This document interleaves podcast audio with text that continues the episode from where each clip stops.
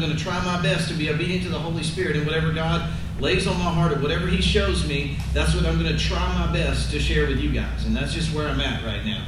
So what, why, I give you that to say that the things that I say over the next few weeks, it may not be pretty, it may not be very formal. Not that I say things that are very pretty or very formal anyway, but I'm just saying, like, it may be especially informal, it may be especially ugly for the next few weeks because I'm just kind of, I don't want to say I'm winging it because I'm not really winging it, but I'm really trying to just listen to what the Holy Spirit is saying and try to tell you what I feel like God is putting on my heart.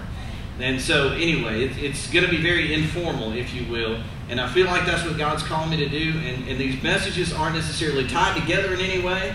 They're just things that, that maybe current events have kind of spoken to me recently, and maybe God is showing me some things that throughout the week that I just am supposed to share with you. I, I, am not sure, but I, I, know that certain things pop up during the week, and I'm like, I, I need to tell people about this.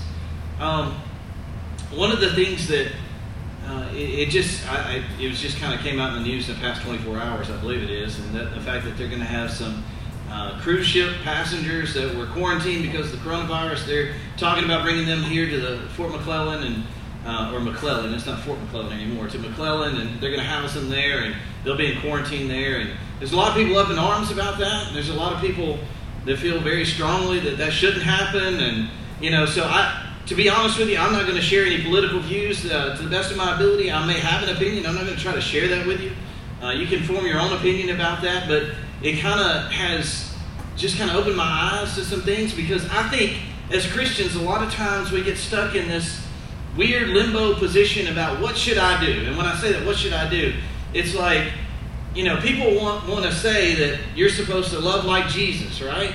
That we're supposed to love everybody and we're supposed to, to, to, to minister to the poor and the widows and orphans. And yes, that is absolutely true. And Jesus even tells the rich young ruler, he says, Go and sell everything you have and then go and follow me. So people want to extrapolate the things that, that Jesus said or the things that Jesus did and try to make that apply to every possible situation that they can. And I, I don't believe that's true. Uh, I don't. Do you believe that God has called everybody in this room to go sell everything you have and give it to the poor? Has, has God called every one of us to do that? I don't think so. I, I, I don't think that that would be rational. It, the reason I don't think so is because he didn't turn to his 12 disciples and say, You guys go sell everything that you have, give it to the poor, and then come follow me. He didn't say that to them, he said it to this rich young ruler. You have to understand the context behind what Jesus is saying sometimes. It's not just that I mean, people are like, Well, you need to love like Jesus. Well, what they're trying to say is you need to love like you are Jesus. Well, I tell you this, I'm not Jesus. I, don't have the capacity to love like I am Jesus. I, have to love Jesus, and as God leads me, I follow Him. And, and, when God challenges me with something, then I'm supposed to follow that too. Like if I was a rich young ruler and Jesus looked me in the eyes and said, Go sell everything you have, give it to the poor, and then come follow me, I would look at that as a direct revelation to me that God said, Go sell everything you have, and then come follow me because I've got some stuff in my life that needs to be purified and cleansed out of me so that I can go follow Jesus. That was what he was telling the rich young ruler. He wasn't looking at every one of us and saying, Go sell everything you have and then come follow me. He was saying, Whatever it is that hinders you from following me, go get rid of it. Go get rid of it. I do not like, you guys may know this about me, and I could get on the soapbox about this for hours and hours. I do not like when people take God's word and then they want to twist it manipulate it and try to make it fit whatever kind of political situation they're in or whatever kind of stance they're wanting to take. That's not what God's word's for. That's not at all what God's word is for. Um, so we get stuck in this weird limbo thing of, of what should I do, right? What should I do? Um, I had a conversation with a previous church member at 4 o'clock in the morning the other morning. Yes, I know.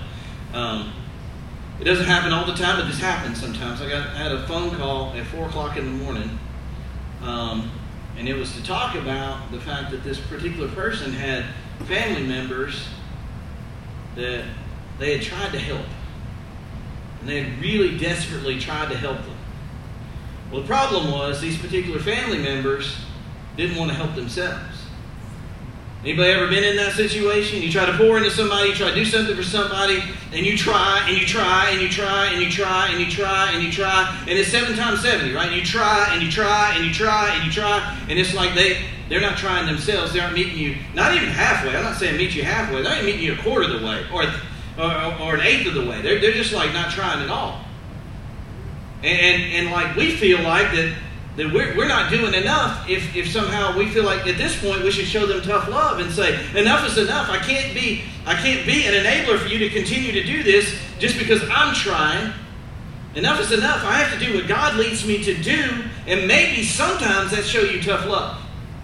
Maybe sometimes that's cutting you off and saying enough's enough. You got to hurt for a little while and that's god's way of showing you that you desperately need jesus christ that's truth now you won't hear that preached all over the place, and I don't know, maybe I'm wrong, but I've been begging God, God speak truth through me. And and I will just tell you that, that sometimes people want to want to take the truth of God and try to use it against us. But here's what I told this person on telephone at four o'clock in the morning. I said, Do you feel like you're in a right relationship with God right now? Are you connected with God? Are you reading His Word? Are you praying? Are you talking to God? Are you seeking His face in this particular situation? And the answer was yes. Maybe more so now than I ever have. Well, praise God. Praise God because you are in the right place to listen to the Holy Spirit of God as God gives you discernment and wisdom about what you're supposed to do in every situation. You see, some people want to take the Bible and they say, well, this is a rule book, and this is an explanation of every single thing that you're supposed to do in every situation. That is not what this is for. This book is not a rule book. And it's not a decision maker about every single possibility of things that you will encounter in your life. For example, whether or not you're going to pass your calculus exam or not. It didn't, it didn't tell you that in here, you know? But what it does tell you is it tells you about the heart of God and it tells you about who God is. And our job is to take this book, digest it into us, eat this word, if you will, take it so internally into us that it becomes second nature to us so we know who God is and we know what God is telling us in any particular situation that we might encounter. It's not like we can just open it up and what am I supposed to do in this particular situation and then God gives us a perfect answer. It's not like that. And some people try to extrapolate from this and say, well, this is what Jesus did in this situation. And I will tell you, I'm not Jesus. I can love like Jesus, but I cannot love like I am Jesus.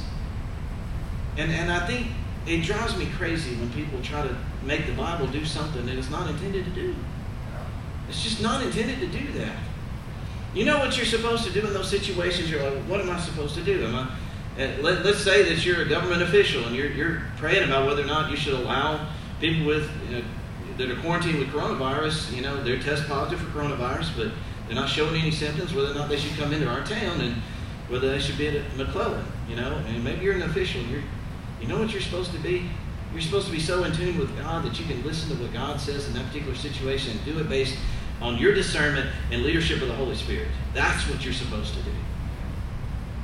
When you got family members that are rebelling and not, not meeting you a half or a fourth or an eighth of the way, and what am I supposed to do? You stay tuned into the Holy Spirit, you pray about it, you fast about it, you get close to God and say, God, what am I supposed to do? I understand what your word says about loving people and having a heart for people. And I believe that if you are in tune with the heart of God, that you will make the right decisions in those situations. And there will be people that will try to use the word of God against you and say, well, you're not loving everybody. You're not loving everybody the way Jesus loved everybody. And they will try to use the word against you to try to make you feel bad and feel convicted in that situation. You should be so in tune with the Word of God that you say, I do not feel convicted about what you have said. I feel convicted about what the Word says. I have no idea how I got off on all of that, but I'm just going to say that, that that's what I, I really, I, I, didn't intend for that to be the message today, but apparently that is the message. Um, I want to read to you something about the coronavirus uh, because it was something that I read through and it was touching to me, and I really want to share this with you. Um, I don't typically um, use this website very much for reference, but I found it and I, I, believe this particular article to be true. It's called the Christian Post. Um, I don't know much about it. I'm not giving a plug for them because I don't know much about them. I have to give you that disclaimer. But this is what the article said: as the death toll rises uh, the death toll of coronavirus reaches 1,383. This is written back on the 15th of February. According to the numbers released by the Chinese Communist Party, Christians on the mainland are risking their lives to provide aid to families in cities that have been deemed high risk for the disease. Mark Hosted, World Help's Vice President of International Programs, told the Christian Post that the Christian non governmental organization is partnering with local pastors to distribute emergency relief in the provinces surrounded by Wuhan, where the infection is known, to, uh, known as COVID 19 is thought to have originated last December. For over 20, 20 years, we've been working with a network of local Chinese pastors and church planners doing Bible distribution, church planning, and evangelizing, he said. So we heard this network is willing to distribute protective masks as well as food to the people they're ministering to. They all all they needed were resources. We are actively on the ground right now providing masks and food to as many people as they can as, as they can to help prevent the virus. With an additional 5,000 reported Friday, the number of coronavirus cases in mainland China has now surged past 63,000. Adam Scott, an infectious disease expert at the Center for International Security Studies at the University of Sydney, told Reuters that uh, the new figures give no indication the outbreak is nearing a peak. Based on the current trend in confirmed cases, it appears to be a clear indication that the, while the Chinese authorities are doing the best they can, best to prevent the spread of the coronavirus, the, the fairly drastic measures they have implemented to date would appear to have been too little, too late, he said. Over 1,700 medical workers have been infected by the virus. Six have died, Reuters reports. Additionally, hospitals are experiencing severe shortage of face masks and other supplies. While the pastors and other aid workers uh, partnering with World Help are taking preventative measures, they are risking their lives to provide aid to those in need. Our partners are being as safe as possible. They're taking every precaution they can, but they feel this is a calling and a time to step up. One of the effects of the virus is people are staying inside. They're not going outside if they don't have to. So these pastors are choosing to go out of their communities out of love for the people as, as a practical way of spreading the gospel. We feel strongly that we can be an example of a very, very practical gospel, he added. This is one way Christians on the ground can practically help those who need it, even in the face of danger. But Hubei uh, province, uh, province, numerous areas are under quarantine. Last week, the government reported officials Wuhan to round up everyone who should be rounded up as part of a wartime campaign to contain the outbreak, as reported by the New York Times. On Friday, the Chinese state-run uh, television announced that everyone returning to Beijing would be required to isolate themselves for 14 days. Anyone who does, not comply should be held accountable according to the law, according to the text of the order released by state television. Because of this, Hod told CP that World Help is focused on the province surrounding Hubei, adding there is no such lockdown right now, and the threat of a spread is so real that we are primarily focusing on the outskirts of Hubei, which is also a high risk area. The coronavirus is a global concern. At least 25 countries have confirmed cases, and three deaths have been recorded outside mainland China one in Hong Kong, one in the Philippines, and one in Japan. The World Health Organization has warned that the virus poses a grave threat to the world. Chief Tedros I cannot say that, say that name, said the virus could have been more powerful consequences than any other, than any terrorist action. As the number of, uh, of coronavirus cases rise, Christians are on the forefront, on the front line, sharing the gospel and practical aid to those in need. Huxley said, "God has stressed and is present even. God, he stresses, even present in the darkest of times." And this uh, goes on to say more about that a little bit. But basically, what is happening here is in in the hardest hit areas. I'm not talking about you know going out to just anywhere in China. These are some of the hardest hit areas that what they're doing is they're using that as a platform for the gospel. And they're using that as a way to reach people with the gospel. Does that mean that every single person that we should all pack up our bags and go to mainland China to go and share the gospel with people and pass out masks and provide aid? You should if God leads you to. You should if God leads you to, but you shouldn't feel convic- convicted if God has not led you to do that. And that, that's, that's my point, I guess, is being tuned into the Holy Spirit in such a way that you listen to Him but God is not causing you to do things out of guilt. Do you understand the difference? Different people are called to different things, and, and if, if you do feel guilty, then you should rectify that by listening to the Holy Spirit and talking to God about it and say, God, is that really what you're calling me to do? Or is that just because of the outside influences that I feel particularly guilty about this situation? Every one of us should be praying and seeking God and, and fasting and, and, and chasing after God and understanding what God has called us to do. Every single one of us should be doing that. And God is leading you to a particular area for you to share the gospel. This is what I do know that we are called, every one of us, to go and make disciples. Every one of us are called to go and do something. It's what that something is that you have to discern according to the Holy Spirit. You know, we, we talked about recently about Paul and his conversion and, and like how, how he became a Christian after persecuting Christians and, and how he became a Christian and they actually helped him to escape from the city escape through a window, out of a, uh, on a basket, escape out of the city. You're like, well, that's not very Jesus like. Jesus would have just busted up in there and like walked right through the, the city gates and just like tore it down. But that's a pure indication, a clear indication that, that, that Paul is doing according to what the Spirit has led him to do.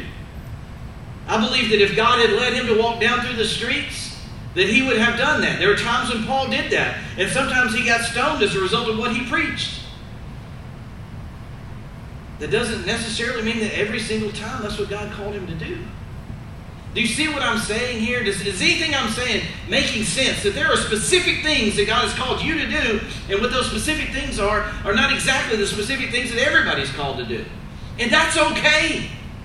That's okay. I'll tell you the reason that this came to mind, particularly for me. I have been dealing with for a long time, and I mean, when I say long time, years, um, here at Simple Church, about whether or not that I should wash somebody's feet. Okay?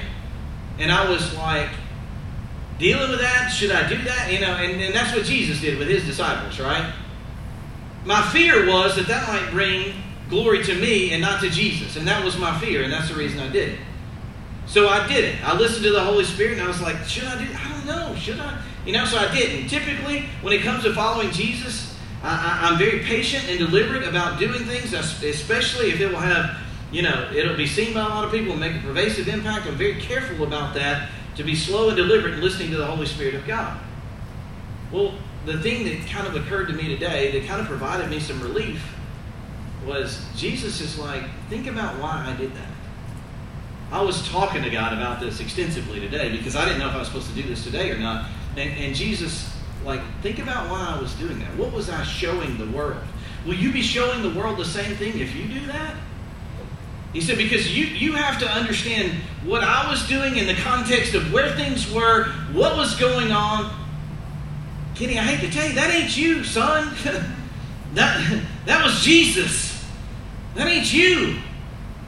And I'm not saying, look, this is what I'm not saying. There are churches that have done this, and they, their pastors have washed people's feet feats. Sorry, I told you to be very informal. That have washed people's feet before. And I'm not saying there's anything wrong with that, because if the Holy Spirit of God led them to do that, then so be it. Let them do that. I'm talking about where I was in my relationship with Christ and what God revealed to me. And what that has shown me today, and I want to read this particular passage where Jesus washes his disciples' feet, is and you're called to something specific. And just because Jesus did it in the day and the time and the place that he was in doesn't necessarily mean you're called to do that exact thing in the day and the time and the place where you're in. The, the example, the very easy example I gave myself was Am I supposed to wash people's feet? Jesus did that. I felt like the answer God gave me was well, he fed 5,000 men, and it was probably twice as many women and children there. Are you going to do that too? You gonna take five loaves and two fishes and make that happen too? One of the one of the, the main things that people like to say about drinking alcohol, and I don't I'm not this ain't a thing about drinking alcohol, but let's say Jesus drank alcohol, so that means I can too. I was like, well, Jesus walked on water. We'll go out to the beach and we'll see how you do. You know? And I'm not saying anything about drinking alcohol because it's not a sin. It's truly not. Being drunk is a sin. I will tell you that. But but that, that excuse of well Jesus drank it, I was like, well he walked on water. start marching. You know what I mean? Like I want to see it. we'll go to Oxford Lake. We'll make a big day of it. You know, we'll have a picnic. But anyway, so sorry, I didn't mean to derail the conversation by saying all that. But so anyway, so let's talk about Jesus washing some feet here. I promise it's not going to take that long. Maybe. Before the Passover celebration, Jesus knew that his, his hour had come to leave this world and return to his Father. Okay, verse 1 says, By the way, Kenny, this ain't you. You know what I mean? Like, this is not you. You're not called to be crucified for the sins of, uh, of all of humanity. This is my son. Okay, I got it, Jesus. I got you. He loved his disciples, disciples during his ministry on earth, and now he loved them to the very end. So he's expressing his love. Okay, I'm starting to understand. It was time for supper, and the devil had already prompted Judas, the son of Simon Iscariot, to betray Jesus. Jesus knew that the Father had given him authority over everything, and he had come from God and would, turn, would return to God. So he got up from the table, took off his robe, wrapped a towel around his waist, and poured water into a basin. Then he began to wash the disciples' feet, drying them with the towel he had around. I had a, a moment, and we, we talked about this um, just recently in our little prayer group over here. I had a moment uh, when I was doing a play, and, and I was Jesus in this play, which, by the way, that's the only time I've been close to being Jesus, but I portrayed Jesus in a particular play, and um, we got to the scene. We were, we were in full dress rehearsal, and, you know, um, it's actually, I think it's when I first grew my beard, as a matter of fact, and we were in full dress rehearsal, and um, we got to the scene where I was supposed to get a basin out and towel and act like I was washing people's feet. And, and I couldn't do it. I broke down. When I say I broke down, like I broke down in a big way. Like people thought that I was just acting or something, but I started crying. And then I started crying uncontrollably, like ugly crying and, and like I was face down, I was on my knees and I was face down, and I was just like I was going crazy, like I, because I could not, for the life of me, imagine why my Savior would love me in this way. And that's a picture of how he loved his disciples. And as we are followers of the teaching of Jesus and we are followers of Jesus, we are his disciples too. And I think you can extrapolate that. And I do believe that he loves us like that. He did that for all of his disciples, even Judas, Simon of Iscariot. Even him. As a matter of fact, he goes so far as to point that out in that particular passage. It says, it says, by the way, Judas was there. He was already set out to betray Jesus, and he was there, and Jesus washed his feet too. And like I, I read read that many times before I was to be this in the play, and like I just had this moment. I was like, I don't know why you love me like that. I don't, I don't know why you would you would care so deeply about me. And he goes on to tell us why, and, and we'll talk about that in a minute. But just like the fact that Jesus would lower himself and humble himself to be my servant in that situation, I couldn't even handle that thought in my heart. Like I'm not even, there's not one little tiny piece of me that's, that's worthy to be his servant. And here he is serving me. But that was just a prelude, right? That was just the first step in his service to all of us. Because it went a lot further. It went a whole lot further. He served us through his death. He had a terrible beating put upon him and his body, and to the point where he was unrecognizable as a human being. And I say that a lot because I, I think that's important for us to know the kind of beating that he endured. I said you couldn't really tell that he was a human after he had been beaten for all of us. Like the gravity of that first step of Jesus washing my feet, the very Son of God, God coming to earth as a man, and then on top of that, it's like that's just small potatoes compared to the sacrifice in the way I'm going to serve you completely. And that is going to be by my death on the cross. That should break us all down. It should break us all down. Here Jesus is, is looking at these people and And what, what did he see? I mean, he looked around these disciples, and if you read on in this particular passage, very shortly thereafter, he tells Peter, You're going to deny me. You're talking a good game right now, Peter, but you're going to deny me. Three times you're going to deny me. Before tomorrow, you're going to deny me three times. And he looked in Peter's eyes and he saw that. And he washed his feet. He looked at Judas Iscariot. He looked at him and, and, and knew that he was selling him out, knew that he was turning him over so that, that he could be killed. And he washed his feet.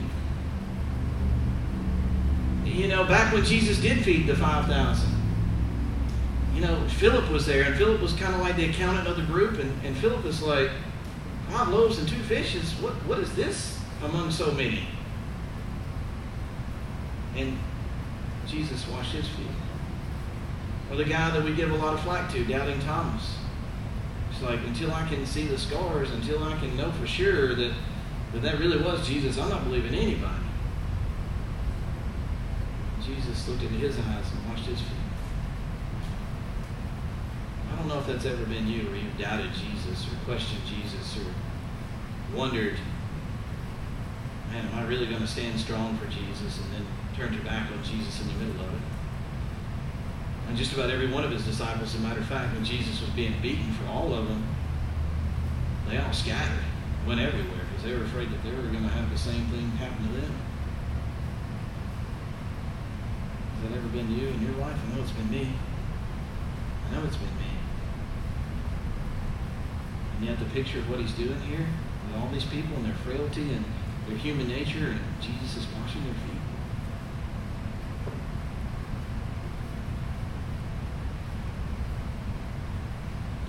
Jesus came to Simon Peter, Peter said to him, Lord, are you going to wash my feet?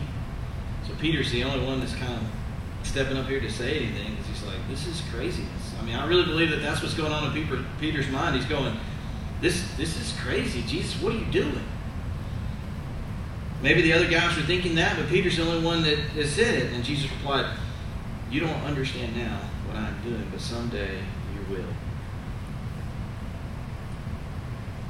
I think that what God spoke to me through this is that this is what Jesus was doing in his particular place, in his particular time. He says, You don't understand now what I am doing. And he was talking about himself, but one day, someday you will. I think for all of us, I think that we need to take something away from that, and, and that is that when, when Jesus said someday you will, I think he's talking about the future, right? And I think he's talking about the time when the Holy Spirit comes and when, he, when they start to actually having to serve other people, they serve other people even to the point of death. Almost all of them, eh, eh, you know, John being exiled to Patmos, I mean, like everybody else is serving Jesus even to the point of death, to the point of whether they're being clubbed in the head or burned at the stake or a, a ton of different ways in which they died as martyrs for Jesus Christ. It's like someday you'll understand what it really means to serve. What it really means. No, Peter protested. You will never wash my feet. And Jesus had just told him so. You don't understand now, but someday you will. And Jesus and Peter, what is he trying to do right now? He's trying to understand. He's trying to wrap his feeble mind around it, trying to say, You can't wash my feet. And Jesus gives him a stern, stern look, I think. And he says, Unless I wash you, you won't belong to me. You, you say, okay, what, what does that mean? You won't belong to him. If we don't let Jesus wash our feet, we won't belong to him. There's a couple of elements here. One is that Jesus served us all through his death. That washing our feet would be small potatoes compared to what he actually did and how he served us all on the cross. And I think that, that the other thing that he was trying to show Peter here, and he was trying to give him the understanding of the gravity of the situation, he knew that the most important thing to Peter was for him to belong to Jesus, for him to be with Jesus. And Jesus is trying to say, this is how big of a deal it is. If you don't let me do this, you don't belong to me.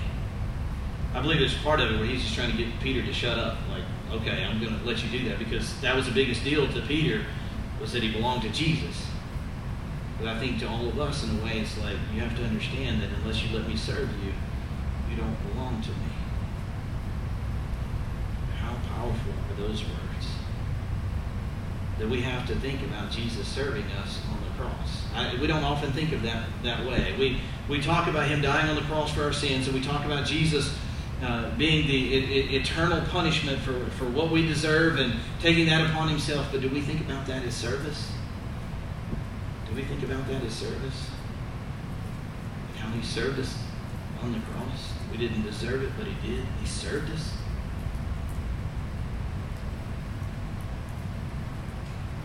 And Goes on to say, well, Peter, he has to interject. He says, Then wash my hands and head as well, Lord, not just my feet. So Peter has still got to interject and say something here. I won't go into this because we don't have time for a whole sermon about it. But Jesus replied, a, a, a person who was bathed all over does not need to wash, except for the feet, to be entirely clean. You and you disciples are clean, but not all of you, for Jesus knew who would betray him. And that was what he meant by saying, Not all of you are clean.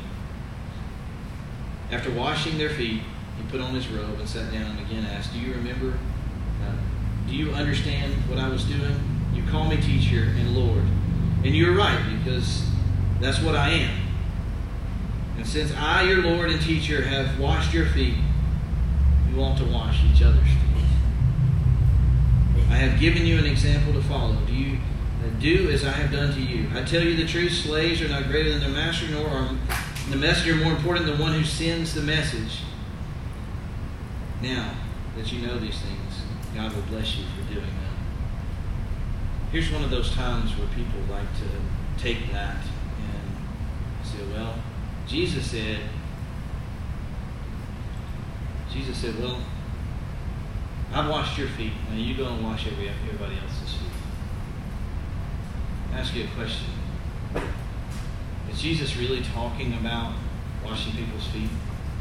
That if we are to, if Jesus washed our feet, then, then we're supposed to go to each other and wash everybody else's feet. Because I was really struggling with should I do this? The reality of what's being said here is that Jesus served us. Now you know what it means to serve. You go serve everybody else, just like I. It's a picture it's a picture of what it means in the heart. See, everything about Jesus all boils down to the heart and the motivation and what's behind that. I had this conversation with this this, this friend of mine at 4 o'clock in the morning, and the last thing I said was, It's a good thing that God didn't say faith without results is dead, but He said instead faith without works is dead. You know what He's saying? Results are in His hands. What we're supposed to do in our lives is try. We're supposed to try. So for you, and you maybe you have things in your life that God has called you to do. Maybe God has shown you you're supposed to do this and you're supposed to do that. And sometimes we get frustrated because we don't necessarily see the results of what happens. And God just says to try. God just says you do as I have, have done. I, you be obedient to me. You listen to me. And, and, for some people, they feel guilty because they haven't gone to mainland China to pass out face masks. That may be God's calling for your life, but that's not God's calling for everybody's life. See, what you're supposed to do is you're supposed to be tuned in to God's voice. You're supposed to be so connected with God that you know His voice and you know it distinctly, apart from every other voice that's in your head. And you listen to Him. It's not about us doing exactly as Jesus has done we can't we can love like Jesus, but we can't love like we are Jesus. So we have to love like who we are, and we have to love in the same manner in which Jesus did. Now God has called us uniquely to a different thing. God has called us, in some cases, to be strong and to show tough love and to say, you know what, enough's enough. I've tried and I've done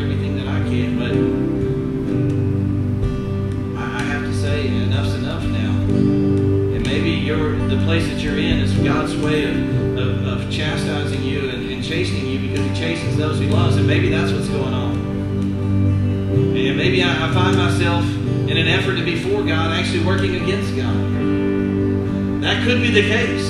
That's why we have to be tuned into His Holy Spirit, and that's why we have to be connected with God so that we know that we're in alignment with His will and not our own.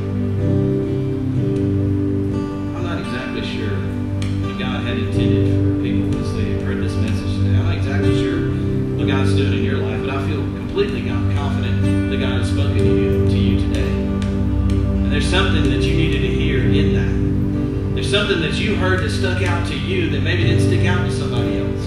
There's something that you heard today that, that God spoke directly to your heart about.